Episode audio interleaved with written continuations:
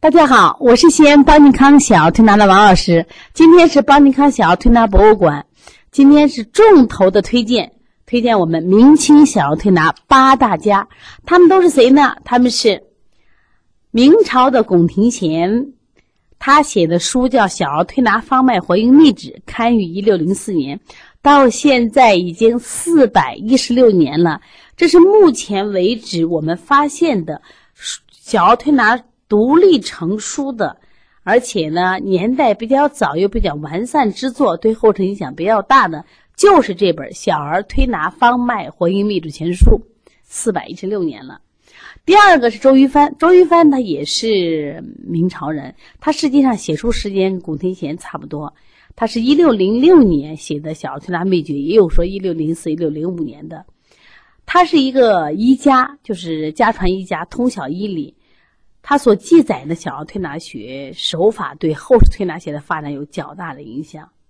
而且特别让我感动的是，周一帆这本书是三改七稿，他中间印了三回，就是这个书还是很畅销的一本书啊。另外第三个，我想说一下熊应熊，熊应熊是哪里人？是云南人，他是清代著名的小儿推拿医家。那么他呢，嗯，有一个好朋友叫陈世凯。他们俩合作了一个书，叫《小儿推拿广义》，刊于一六七六年，是清代的第一部小儿推拿专著，其影响非常的大。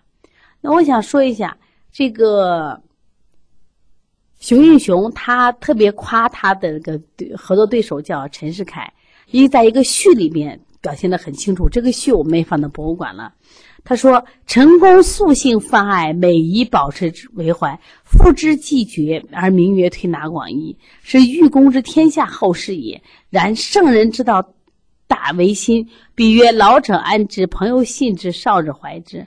则此举，非少怀之良法也。欲，这是什么意思呢？就是说，这个成功泛爱，特别爱孩子。”然后呢，他不自私，他把这个书去刻章子，去印给大家，取名广义，是欲公之天下而后世也。他们这他是什么样的一个人呢？是大人、圣人之道的呀，知道吧？他有啊大爱的人，说他周围的人都这样说：老者安之，老老人因为有了他，我变得放心；有了这个朋友，因为有了他，觉得安全。那么少年会怀念他。你看写的多好。那么这就是我们将来要讲的这个八大名家的部分，就是小儿推拿名家。那么以后我们还有机会。那么另外呢，今天我实在特别想推荐的是我们在八大名家第一本书《小儿推拿方脉活阴秘旨》的序，我觉得特别感人，而且他真的讲出来的小儿推拿发展。我想此时此刻我们一起来分享一下《小儿推拿方脉活阴秘旨》方的秘旨的序。他说：“余曰：欲养小儿难事也，养孩子太难了。盖因体骨未全，血气未定，脏腑薄弱，汤药难施，身体爱得病，没有吃不进去药，一有吐泻、惊风、痰喘、咳嗷诸症，误投药饵，危害不浅。第一个是孩子说我不好不会喂，第二个是强行来做，那肯定都是不对的啊，包括有可能吃错药。”唯推拿一法相传，上帝命九天玄女按小儿五脏六腑经络贯穿穴道，因其寒热温凉，用敷推拿补泻。你看厉害不厉害？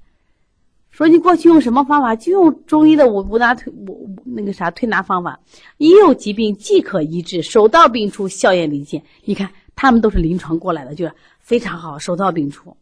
寻保持之良法，但此专用医者之精神力量。不若兼简记完散，三者拈搓便于从事，故学习者习学者少而真传罕尽也。他说什么意思？他说这个推拿真的挺好的，为什么学的人很少？是因为什么呀？就是我们说学这个东西需要费神费力，不像我煎个药轻松。所以说习学者少而真传罕尽也啊。另外呢，就是我们讲的这个呃《幼科铁镜》啊，《幼科铁镜》。《幼科铁镜》里面讲到，于先君在日，啊，愚昧归宁，见报圣啊，什么意思？